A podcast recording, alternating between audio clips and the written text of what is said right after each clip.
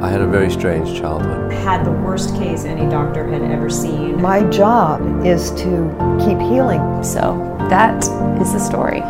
We all have remarkable stories within us stories of adversity, challenges, triumphs, and ultimately of healing. This is Your Health, Your Story, the podcast. As a guest on his podcast, Ditch the Quick Fix, I remember saying in my mind during our conversation this guy gets it. There's a great quote that embodies this idea of ditching the quick fix from Dr. Kenneth Pelletier, who's a clinical professor at the University of Arizona School of Medicine. We need to realize that we need a longer term view. We need a slower model of healing because systems don't change overnight. You don't take an aspirin and get rid of a headache within 30 minutes. Headaches are persistent. It may take weeks of changes that take place. So it's a slower, more systemic approach, but the result is a healthy system. The objective is not to end any particular symptom, although that symptom will resolve in the process. Instead, the approach is to modify the entire system, not just to address a particular symptom. Today, we're going to go into that idea with someone that's done over a million adjustments, and his story started when he was just five years old. This is the story of Ditch the Quick Fix with Dr. Damon Ernst.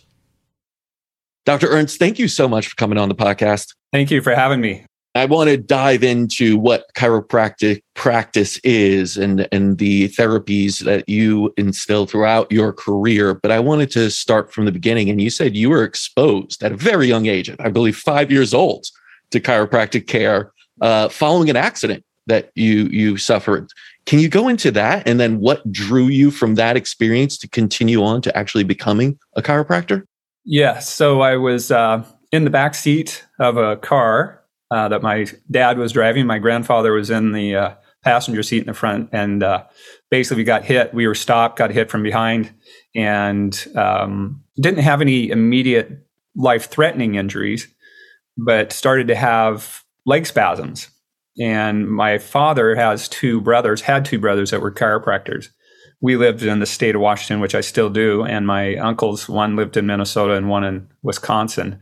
And my one uncle said, Hey, get him to a chiropractor. So my dad takes me to a chiropractor in Spokane, Washington, and brings me in. And, uh, you know, all I remember as a five year old is that, hey, this big guy comes in and he puts me on the table and crunches my back. and I was immediately able to walk better so I had that really dynamic experience that a lot of people experience with chiropractic. And so it was just that was an ex- exciting, you know, moment for me. And throughout my young life, we had the opportunity to spend some time with my one uncle in Minnesota, more than the one in Wisconsin. But uh, and whenever we went to Minnesota, we'd go to his office and playing with his equipment and his tables and all those kind of things got me fascinated with chiropractic and so um, that that's really how it kind of really was uh, born into my heart. You know, the the injury and then the family connection to chiropractic. So um, when I have kids in my office and the parents are with them and the kids are playing with the table and stuff, and mom and dad are nervous that they're going to do something, hey, don't worry about it. They're just going to be a chiropractor someday. they're excited. So you're getting the next generation ready, right? You're instill what you had done to the next one which i mean that that kind of answers the question is chiropractic safe for for all people? I mean if it's safe for children you know then i guess the question is is is chiropractic care and, and the practice itself something beneficial for all people?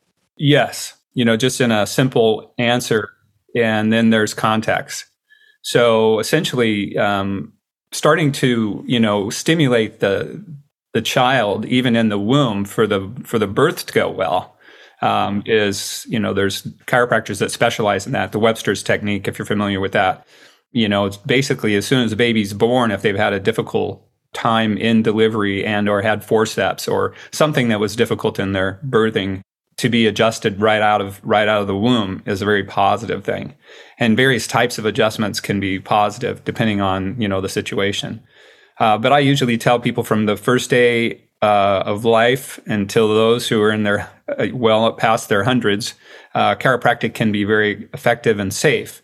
Now, a very hard force thrust for grandma at 100 years old is probably not likely to be a very safe way to do an adjustment. But there's different techniques out there, low force techniques that are very, very positive, stimulating the nervous system. So I don't know what your familiarity is, but there's well over 100 different chiropractic techniques. And within that, there's the art, you know, that each practitioner develops. So I, I'm familiar with about four or five techniques and my way of using those techniques is going to be a little bit different than somebody else's. So um, I'm, I'm comfortable adjusting anybody that has anything within the context of high safety you know as far as that goes. So if somebody comes in with any condition i'm pretty comfortable doing some some work with them. In some of those cases it's just purely pain relief palliative care it could be, you know, something like cancer or osteoporosis, that kind of thing. So, um, but the technique there is going to be very gentle, low force kind of thing with with anybody like that.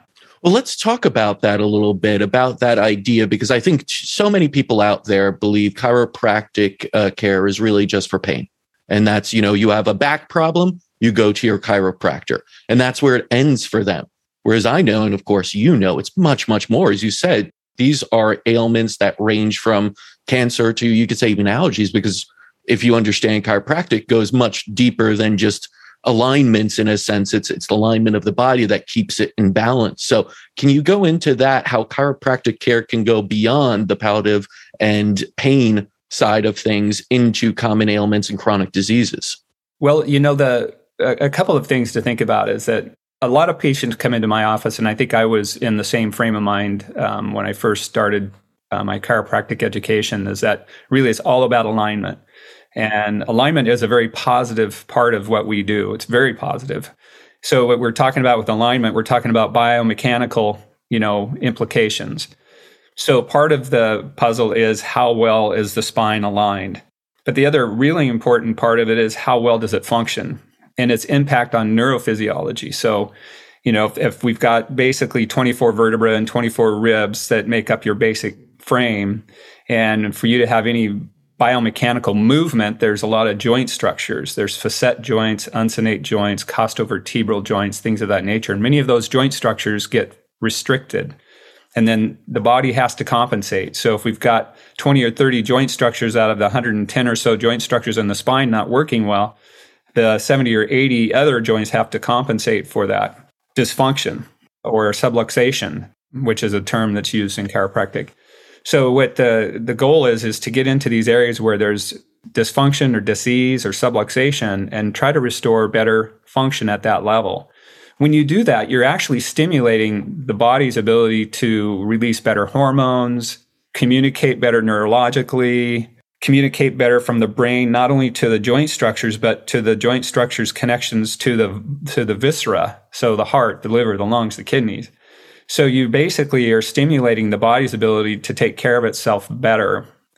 You know can stimulate the immune system can stimulate for example um, children going back to children babies a lot of times will have colic and part of the problem is the mid thoracic spine is subluxated or having some type of a dysfunction and you adjust that, it's going to give a better signal to the stomach and kind of relieve the colic. Very common. Ear infections, you know, where basically, you know, your eustachian tube is more of a horizontal kind of plane when you're young, you know, in your first eight to 10 years, and it starts to get into more of a vertical orientation. But the muscle, the eustachian tube muscle, can be impacted positively by a chiropractic adjustment to open it up and allow drainage so that you don't have to go get ear tubes or, you know, those kinds of things. Nighttime bedwetting. So, kind of rambling here a little bit. So, the idea is it's not just about pain. And too many times people believe that once the pain's gone, it's kind of like the engine lights off, you know, everything's good, you know. And that's one of the hardest things to teach is that, you know, hey, your spine you know, is is really important to work with. Just like anything, exercise, nutrition, even when you're feeling good, you know, that's the, the important part. Yeah, and sometimes pain is a localized injury type of pain, but sometimes it is a symptom of something deeper. It is an inflammation caused by something else that you have to get to, and it's all related. That's why just addressing pain alone sometimes isn't enough. And a lot of what I've heard, and if you look even into Dr. Sarno's book, Healing Back Pain, it talks about the a lot of us hold pain and, and it's also connected somewhat to emotions or trauma. How does chiropractic care address that in a sense? Because, you know, if you have pain, one of the conventional ways would take pain alleviation medication, right? Painkillers. Right. But that doesn't address the root cause. And for many, it's an emotional it's trauma of some sort that is on a different level than physical. Do chiropractors incorporate that when they're looking into caring for a patient? Yes. The simple answer there is you want to incorporate the whole history of a patient to try to give the benefit. But then you're limited at that point still with what you can deliver for the patient. So, for an example, you know, if, if somebody's been in a car accident and they've got pretty significant injuries, which includes, uh, you know, maybe a head injury and or an emotional trauma. Uh, just this last couple of weeks, I've uh, dealt with a patient who was in a car accident, was the f- the driver of a car that was hit by a car behind, which was hit by another car behind. So the car that was right behind him had a fatality. So he's not only dealing with um, and he had to help with that situation. He was not only dealing with his own injury, but he was dealing with the emotional burden of the fatality in the car right behind him because it was a youngster that that passed. So you've got that kind of uh, part of the history coming into it. And so when you're working on the spine, one thing that you're trying to accomplish is the body's healing potential to heal with function. So the body's going to heal, you know, and so if you sprain your ankle, if you sprain your knee, if you sprain your elbow, uh, it will heal. Uh, if you have a knee surgery, knee replacement, you know, and you don't move it, it'll heal, but it won't won't heal with movement, right? So you want to heal with movement so you get your best potential, and that's going to give you the best opportunity for proper healing, proper functional healing. But it also has again an impact on how well the body can heal uh, neurologically, and has impact on, for example, when you do adjustments, you can help the body release endorphins and there's other hormones that are very positive and DNA replication enzymes are shown to be more uh, prevalent when you've been under adjustment. Um, but when you combine chiropractic with, you know, might need to do some emotional care, it, you get a very positive healing in trauma type of scenarios. That's one example. In the patients that you've seen, what percentage would you say are actually there's physical trauma, meaning an injury, something happened there, versus people coming in with just pain? It didn't come from, let's say, I was in a car accident or had this injury or was working out. It's just chronic pain. Boy, I don't know what the percentages are for my practice, um, but it, there is quite a good percentage of people that are in chronic pain, and you know, trying to flesh that out can be a bit of a challenge, and it can have variable you know, origins, you know, as far as that goes. So we try to address the whole body, and that includes the mind, soul, uh, you know, physical body, and uh, address all the potential uh, aspects of their pain pain pattern. And for people with back pain that were probably recommended, I know a good friend of mine has had back pain since he was younger you know, got really into working out, just tweaked his back one time. It just never went away. It kept going. He got put on pain medication. Then they went in for surgery. That didn't work. And spinal surgery is, you know, a tough one. It is. I tried to push him into the chiropractic route. He said, listen, they're the best surgeons around. They'll figure it out. They didn't. It, it sucks. But, you know, when, when you see a patient like that, if they're open to chiropractic care, what's the success rate that possibly they won't have to go into surgery, knowing everyone's different, but also knowing that possibly a chiropractic adjustment over time can alleviate that? Well, you know, I was just um, recently there was a study that came out in the JMPT Journal of Manipulative and Th- uh, Physiological Therapeutics, and it was showing that you know for neck pain specifically, that with chiropractic there's about a two and a half times less escalation of services so there is opportunity when you and, and that's consistent with the literature over the years. I mean, there's opportunity to to get benefit and avoid surgery and escalation of other services. It's not 100%. And sometimes chiropractic and surgery is, ne- is necessary. Uh, you know, chiropractic before and after. Um, I've had patients where we've tried our best to keep them from surgery and it's, you know, necessitated to to get there. In fact, I've had a couple patients where I had, and I'm I'm not referring to surgery that often, but there are a couple patients saying, "Man, I think you really need to consider surgery." You're getting relief here, but you know the the MRI shows that not only do you have a disc bulge, but it's ruptured, and part of the fragments are lodged into your nerve root. You know, and so I can I'm all I'm doing is giving you some pain relief. Go get that taken care of, you know, and then we'll still probably need to work on your back because it's it needs help, you know but you can avoid it's and, and that's one of the things that's been well established uh, in chiropractic is that there's opportunity to avoid you know getting into more invasive care. And then if you do need to get into invasive care there's good opportunity to help your back get strong after. So uh, it's a positive for you know avoiding surgery but it's also a positive for maximizing your potential from surgery and what you're talking about there to me is is the beauty of an integrative approach, right? You're saying, listen, chiropractic isn't for everyone. You might have to go into surgery. Go see the surgeon, right? That's the honest talk that you should have with a patient. Whereas I know many surgeons, I would say, don't even bother with chiropractor. We just let's just cut you up, right? It's not that integrative approach. And it, it, it doesn't make sense to me because you look at all the things that could go wrong in a surgery. You're cutting someone up. That's trauma alone. There's a high probability something happened there.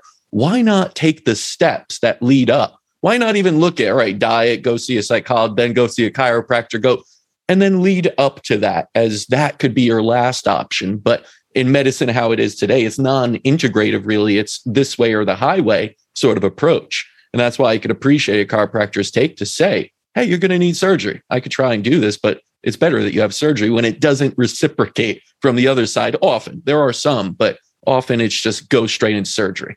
You know, and you hit a really good point. The uh, what's really hard uh, for any doctor, and I know it probably happens in your clinic as well, is the educational part. Is trying to help people have the understanding. You know, for example, you just said it. Surgery itself is an injury. It will leave you permanently weaker than before you had surgery and any good surgeon is going to you know um, account for that and hopefully articulate that with their patient. And, and most good surgeons are going to say hey let's not do surgery until you're at your absolute wits end on this. But people for some reason again even if you go into a surgical scenario and you get a pain relief you thought that all the dysfunction in your spine is is good now. And that's kind of a false sense of security. And it's kind of that sad part. It's like no, you really need to take better care of your spine now for at least the next 18 to 24 months, because that's how long it's going to take for your body to really repair and rebuild itself post surgery. Um, because there's a certain amount of time that, you know, it's like you sprain your ankle, it's six to eight weeks is the initial healing time. But total healing time continues to go on with repair and remodeling 12 months, 14 months, 16 months. And if during that time you're not doing anything proactive to uh, encourage better function, spinal function, spinal joint function, those kinds of things, you're just going to, like I was saying earlier, you're going to take that spot where it had surgery, it didn't heal per- perfectly well. It's going to move the pressure up a level. And guess what happens with people? Well, I had a surgery, I was good for a couple years, but then it came up again, I had to go back in and get another surgery. It, it's just that's the hard part. It's like, okay, we we put the fire out whether with chiropractic or with surgery. But how do we help you take care of your spine? How do we really encourage you to take care? And that's where that multi integrative approach works the best for patients.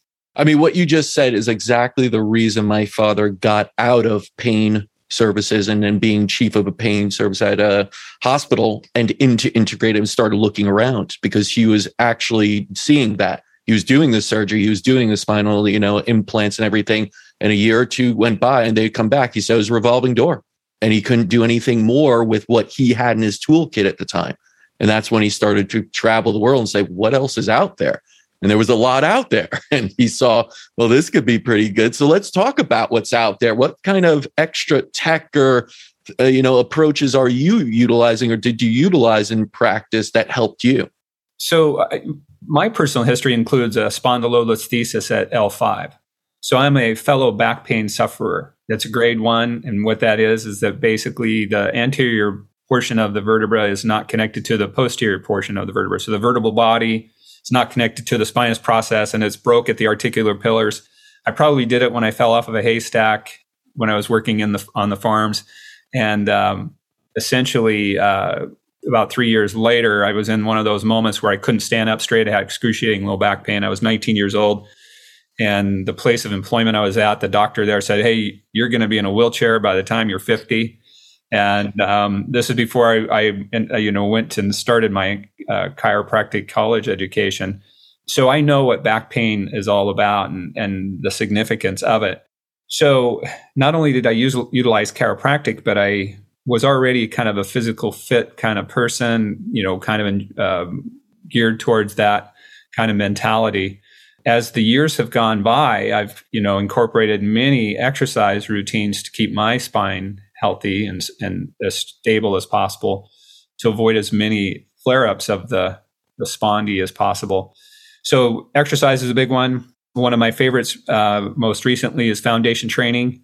Uh, it's a really good exercise protocol, uh, Dr. Eric Goodman. There's many others. There's, you know, the things that people know. There's yoga, there's body resistance, you know, planks and push ups and pull ups and resistance training and all those kinds of things, nutrition, um, just a myriad of different things that you can do to give your body the the tools it needs to stay healthy and and minimize you know these flare ups and and impacts. So really quickly, let's let's go into that because I don't want to skip over that, and I want I know the listeners are probably saying, okay, you know, oh, I have all this time at home. Maybe I am seeing a chiropractor. Let's talk about movement and diet as being two essential things that it's not just all in the chiropractor to do everything. As we know, healing starts with you, not with the other person. So when you talk about things like foundational training movement or diet, what, what are some of the recommended things? Again, knowing everyone's personalized, individualized, what are the, some of the things that you're recommending as far as movement and diet go? So um, with movement, going back to our start of a conversation, the alignment, there isn't anything better that one person can do than posture. I mean, we are constantly having some type of posture 24 hours a day, right? So posture is a, a big, a big tool that we can use, and it's you don't have to be a gym rat. You don't have to, you don't have to subscribe to anything. Um, but if I, I tell people, if you focused on your posture regularly, how you picked up a piece of paper compared to how you pick up a 50 pound bag of concrete, you'd be better off than many people that go to the gym every day and don't watch their posture the rest of the day, you know, that kind of a thing. So posture is one thing when we you consider posture in that alignment kind of deal, but it isn't it is a movement reality as well. Positioning, you know, your body and, proper positioning and things of that nature does have an impact. It, impacts the movement. For you to get your best posture, you basically need to have good movement at every spinal joint because that's what allows you to have good posture is good movement at the spinal joints. If your spinal joints are locked up, you're going to have a hard time straightening up. It's like if my elbow is locked up, I can't straighten it. You know, I, it's it's just not allowing that to happen. So we need movement at the spinal joints to allow that to happen. So posture is one big thing. So the other things that you can do, whatever you're doing, whether it's body resistance or cardio or CrossFit or you know whatever it is, basically you want your technique to be very, very focused. Uh, you know, you know, try to get good technique. Only go where your technique is is good.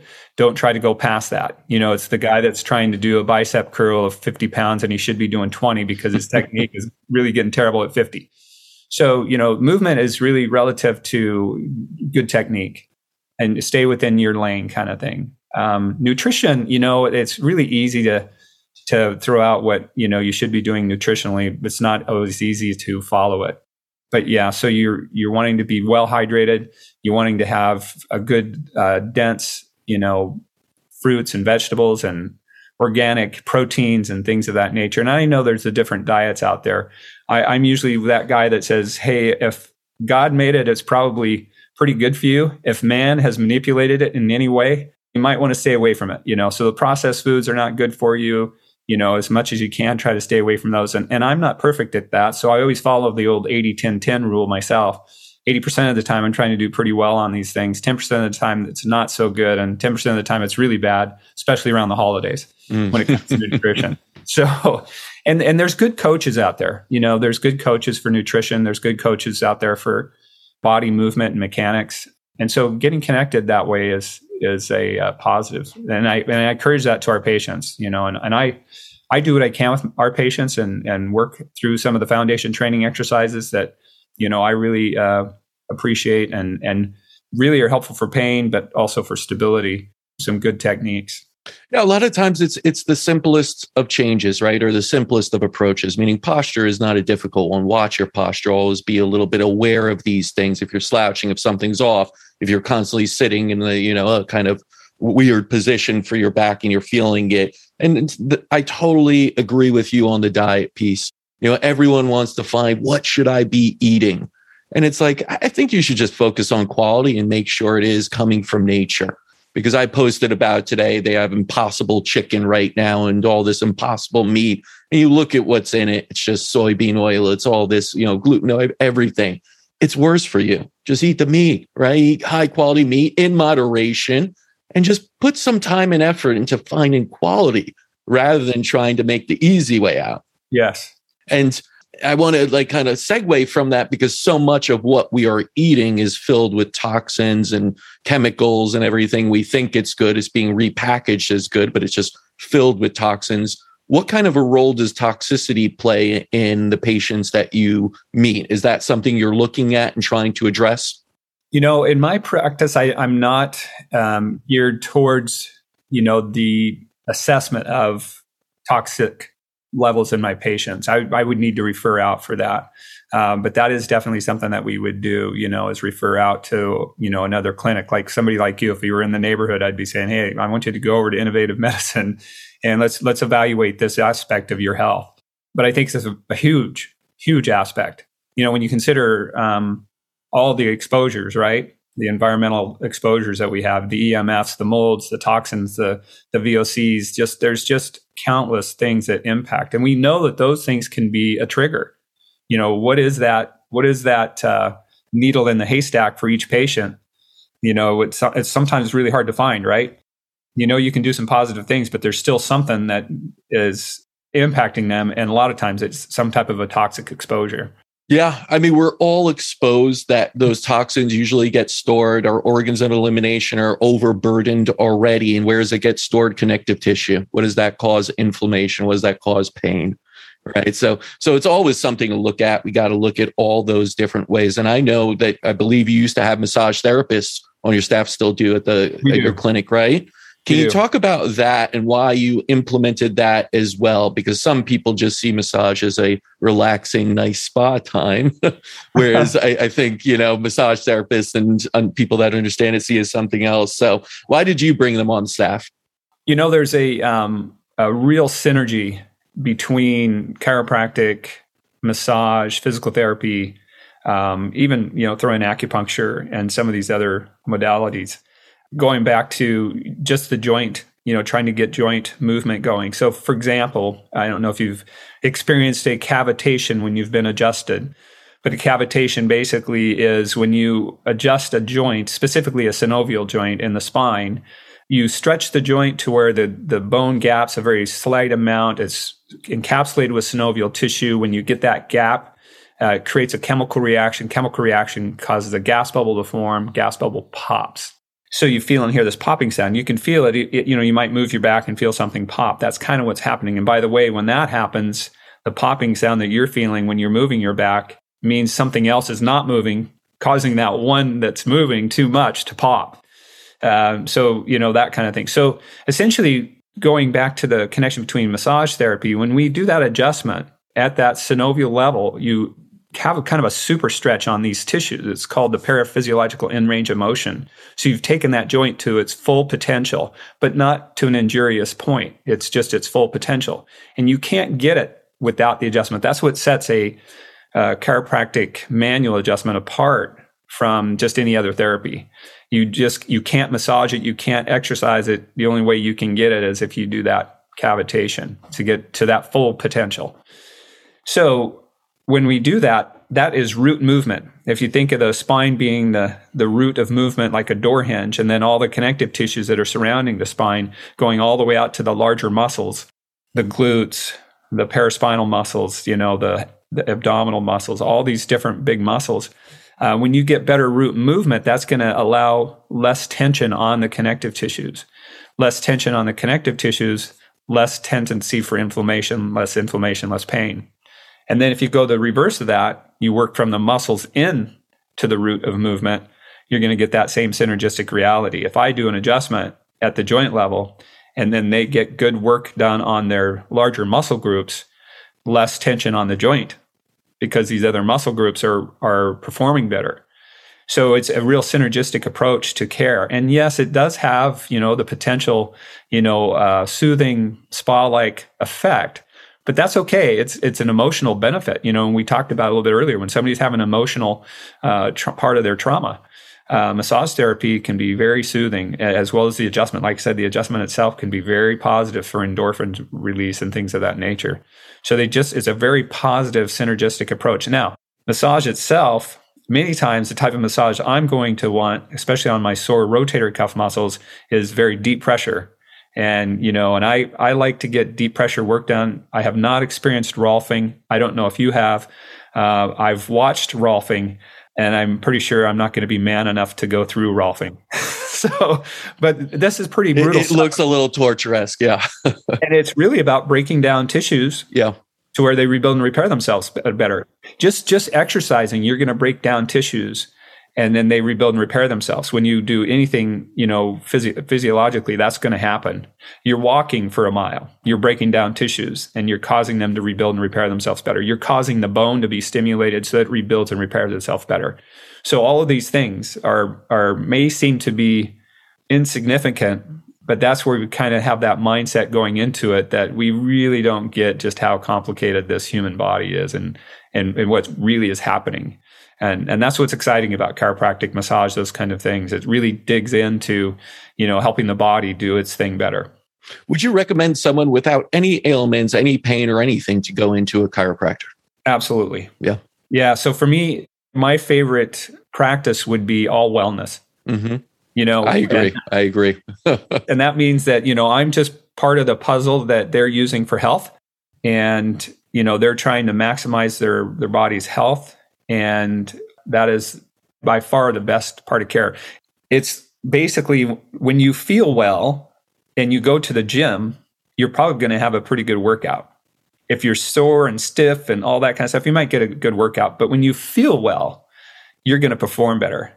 And so when you come to an office like mine and, you're feeling pretty well, I'm just going to be able to accentuate your body's status, you know, by stimulating, you know, movement where it needs it, even though you're not feeling a whole lot of pain. Um, you're not feeling a whole lot of dysfunction necessarily. So for me, yeah, that's the best part of chiropractic is wellness. Um, and then, you know, to not minimize how important it is for pain relief and pain management and things of that nature but yeah, I would love to be able to always transition people from, you know, some type of a pain management into a wellness kind of reality. I completely agree. And I think that is the, by definition, preventive medicine, right? When you could get ahead of it. Unfortunately, most of healthcare is really disease management or waiting for progression to become a true chronic issue. And then you go in and try to address it. Whereas if you came in while you were still well, and you were still, you know, you could prolong that's longevity, that's prevention, that's optimization, and that is saving you a lot of time, pain, and effort to try and come from a chronic disease spot back to health. Listen, the body, as you know, is an amazing self healing organism, but it only has uh, so much resources before it starts to go symptomatic and then chronic, you know, uh, chronically ill and and into a regressive state. Right. Exactly. It's it's one of the the hardest parts to teach you yeah. know because um, like i was saying a moment ago you know even if you're going to have some type of surgery hip surgery hip replacement knee replacement that kind of thing. Um, there's patients that come in and they that i've worked with and they know hey i, I want to get my body as good as i can before the surgery and then be able to you know return after the surgery. Having that mentality of hey having my body in, in good uh, condition is going to help me get through anything that may come my way you know it's the same thing with trying to fight some of these viruses you know um, hey you want to build up your immune system you know and you might get a bug but give yourself a chance to fight the bug better. You know it's the same basic concept. Have you seen that during the pandemic? A, a switch for people to come in and seek your services or seek a kind of more preventive care? Well i've seen more people really uh, interested in some of the information that i have available for those kinds of things I'm a bit of a try to be an educating doctor. So in my treatment rooms, I've got articles of you know the most recent information. It used to be mostly chiropractic and mostly you know uh, neuromusculoskeletal kind of stuff, but I've added in quite a bit of the the virus information. Um, and people do want to you know find ways to you know stimulate their immune system and what are the best ways to you know if, if i do get this what, do you, what are you recommending? You know what are the protocols that you think will be helpful? So it's been good. There's been a lot of people that are really trying to tune in to natural methods. Yeah i've noticed that as well. I think if any uh, silver lining comes out of this pandemic it's that appreciation of your health. It is quite an important thing and you need to prioritize it. How do you do that? I think you seek out people like yourself that can help in that way do you recommend any supplements to patients, or is that something you stay away from? No, we do. I I recommend um, various supplements. Some, you know, specific for spinal health, pain relief, that kind of thing. What would some of those be? So for spinal care, you know, turmeric is one good one. Enzymes, the one turmeric that we use is Meriva. Um, some of the enzymes we've used is um, Wobenzym. Mm-hmm. I don't know if you're familiar with that one. Yes, yes. Um, Old school German, yeah. vitamin C, vitamin D, uh, some of the basics, magnesium, uh, those types of things, which also have impact on just the overall wellness uh, part of the system. We've actually added in Nadovim to our routine for trying to help cognitive uh, health. We've added in uh, nitric oxide, I'm recommending people consider uh, nebulizing hydrogen peroxide and maybe stimulate that with or add to that Lugol's iodine um, to try to help people, you know, have an option for getting through a bug if they get it. So yeah, so those are the primary things that we we have at our office. It's very limited. I'm not a full on nutritional supplement type office. I try to have some of the key things that can get people through storms uh, and then refer them to other docs if they want to go deeper. You know, we refer out to naturopaths in the area uh, for you know more in depth, you know, investigation and specificity for the patient themselves. So we have some general things that we have available, and then we refer them out for uh, more specificity looking at everything going on right now and understanding that the immune system is such a, a, hot topic and so important everything going on it always was. I just think now the spotlight's on it a little bit more. How does chiropractic care and the work you do impact the immune system? How are those two connected? Why are people why should people look at this and say okay this is for the overall immune support? Well it, it is part of the immune support. And i just you know off the top of my head i don't have a study or two that i could i could cite but historically, it's been shown that when you're under regular care, that your immune system is strengthened from chiropractic treatment. And it goes back to basically removing the dysfunction on the system that impacts how the overall system functions. So, like I was saying, using the example of, hey, if we adjust a certain area of the spine, it's going to have an impact on colic or it's going to have an impact on bedwetting. Well, that same, some of these same areas have nerve centers that have impact on the immune system, vascular flow, lymphatic flow, you know, things of that nature. Can you get your body to be more efficient? And that is part of the way that chiropractic helps the immune system in stimulating the neurological connections. If someone's listening, they have some back pain and they can't get to you right now, let's say what can they be doing at home that can improve it? Is that movement and diet, or is there something else? Is it hot cold therapy? Is it because people are a little bit confused by that, and sometimes they may not be able to get to a chiropractor right away to get that. Are there any general recommendation you could say you could be doing this at home to help your position right now? You know, the worst thing that we can do is not move. And the another thing that would be kind of terrible is if you tried to force yourself to move. So there's that balance. One or the other, right? Yeah. Yeah. So essentially, if you're sitting prolonged or not moving, you need to at least try to stand up, even if it's standing up and sitting down every 15 to 20 minutes. If you can do a lap around your living room, just a slow lap, even if it's the Charlie Chaplin kind of shuffle step across the living room, just to kind of get a little bit of movement going, that can be positive.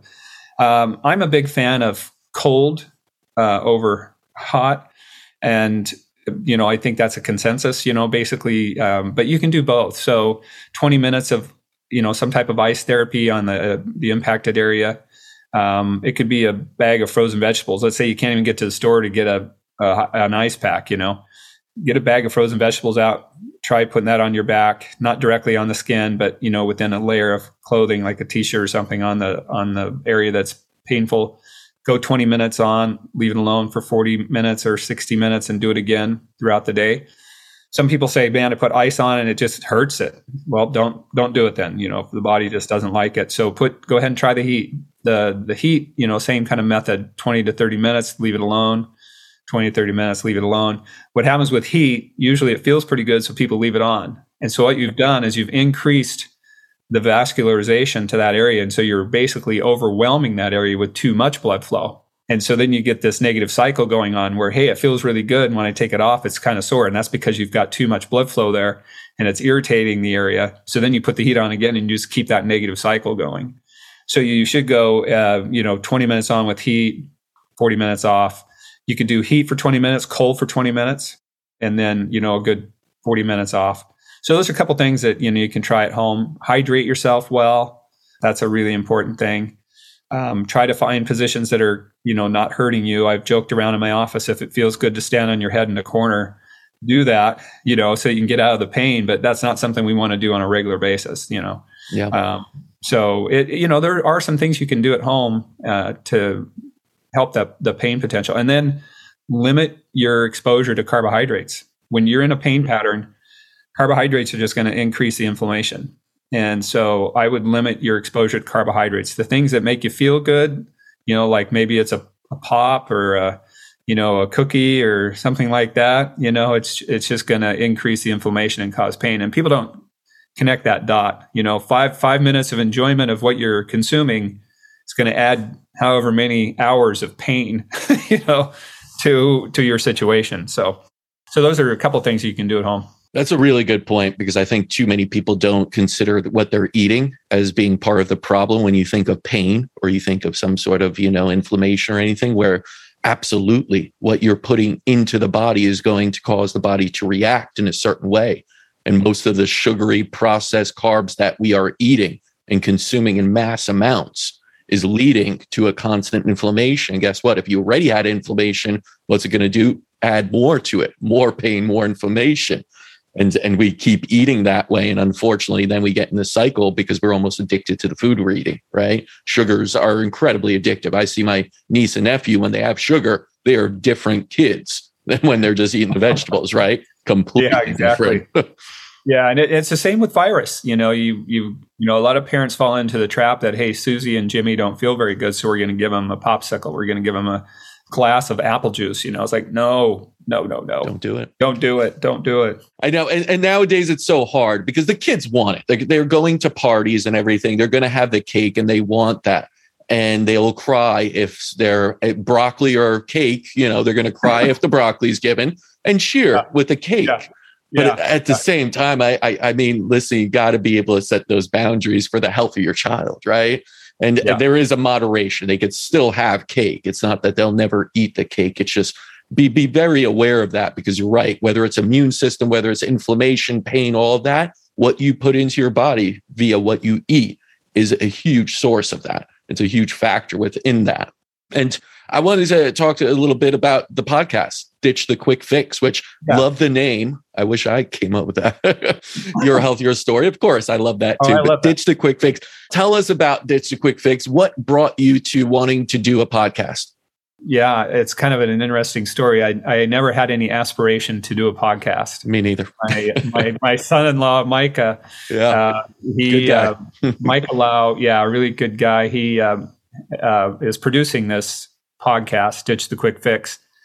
And he had been doing a little bit of uh, podcast type work for his company.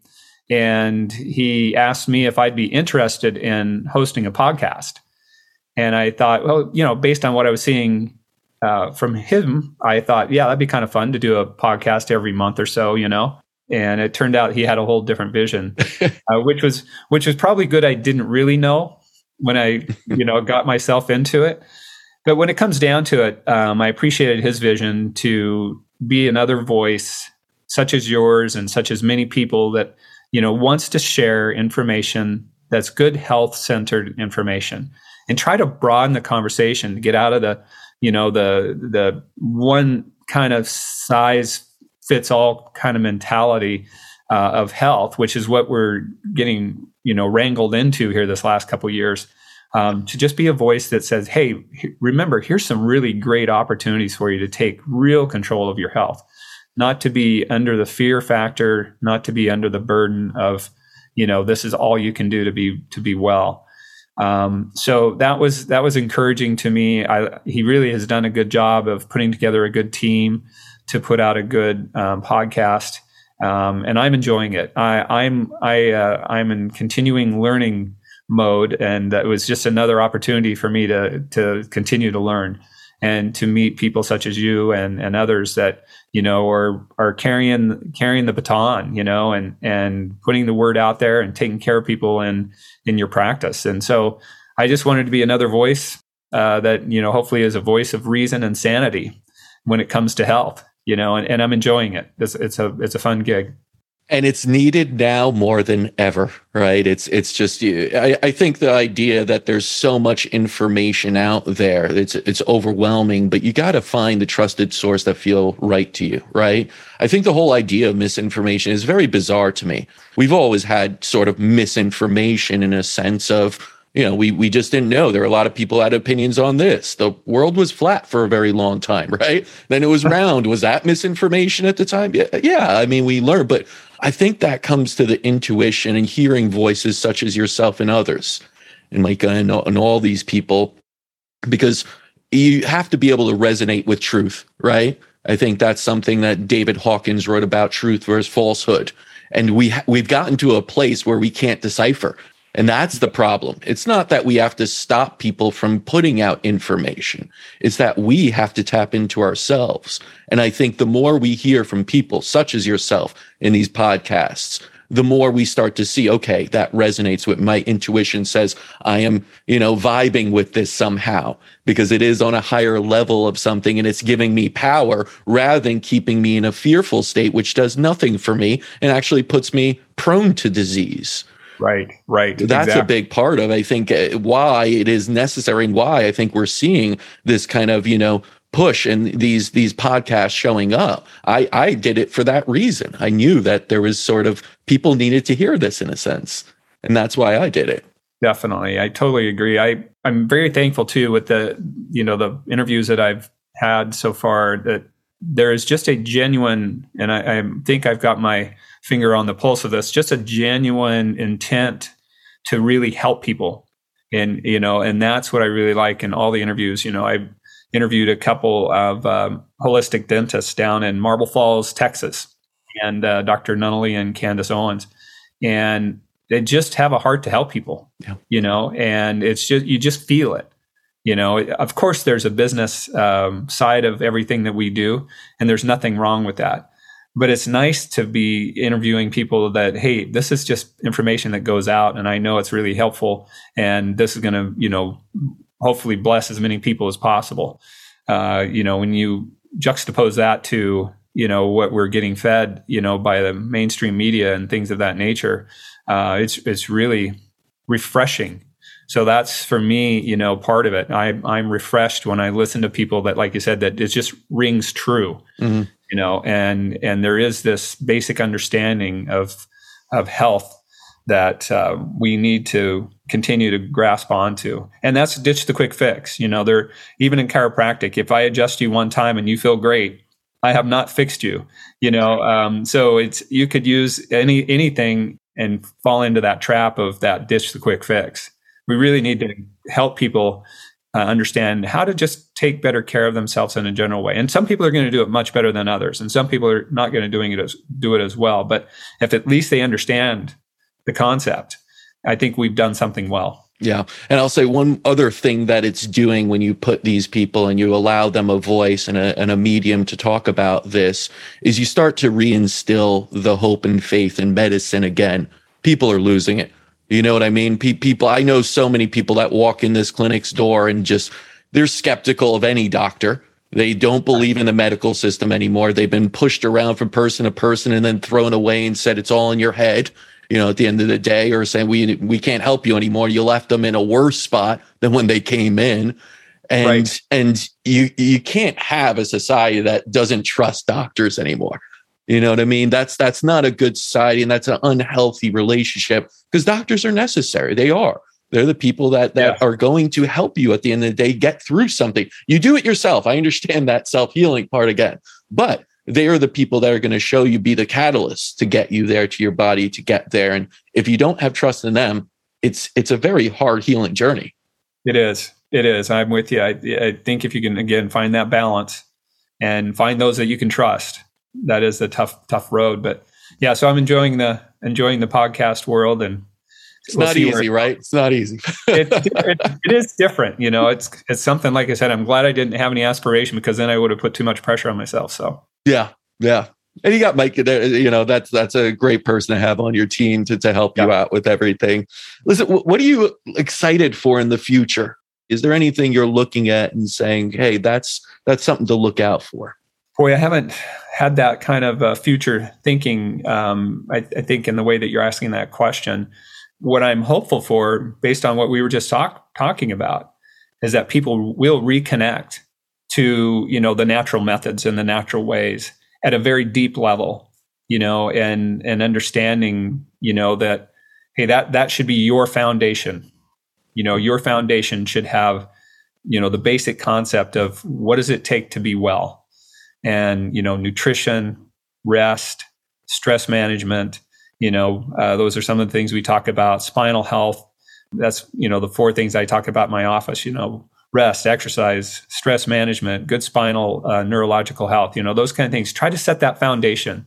That's what i would be looking for in the future you know is that more people would reset and recommit you know and and recognize that there there isn't an easy way uh, but it becomes easy if it becomes your lifestyle. You know, there is a opportunity for your lifestyle to become your norm, because, like I was saying with posture, your lifestyle is is ultimately what is your norm. And so, if you can just reset your lifestyle, if I'm making any sense here, it becomes easy. It might take a little bit of a time, four, six, eight, 12 months, to kind of reset your lifestyle.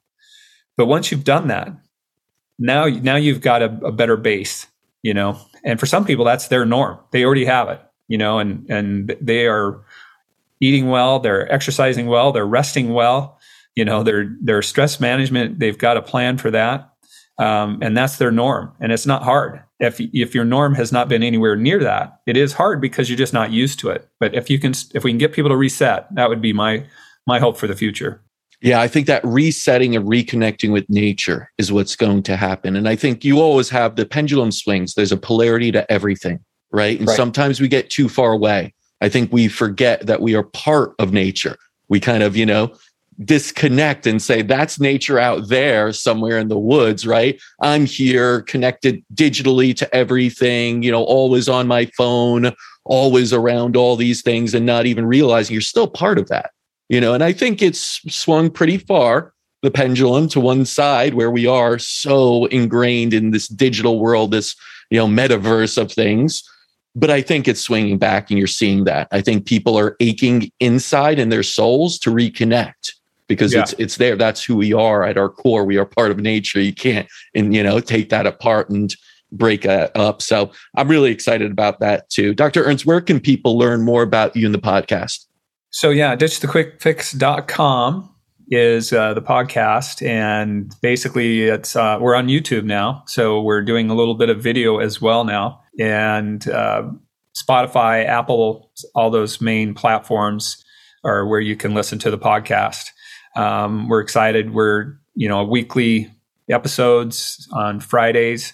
In fact, this Friday uh, is an interview that Micah interviewed me. Um, oh the old podcast. switcheroo yeah No switcheroo. so last Friday and this Friday were uh, interviews with me, so that's what's going on there. And then yeah, I'm I'm uh, just uh, at Shelton Chiropractic uh, Center in in uh, in my little world of chiropractic in the state of Washington. So Awesome.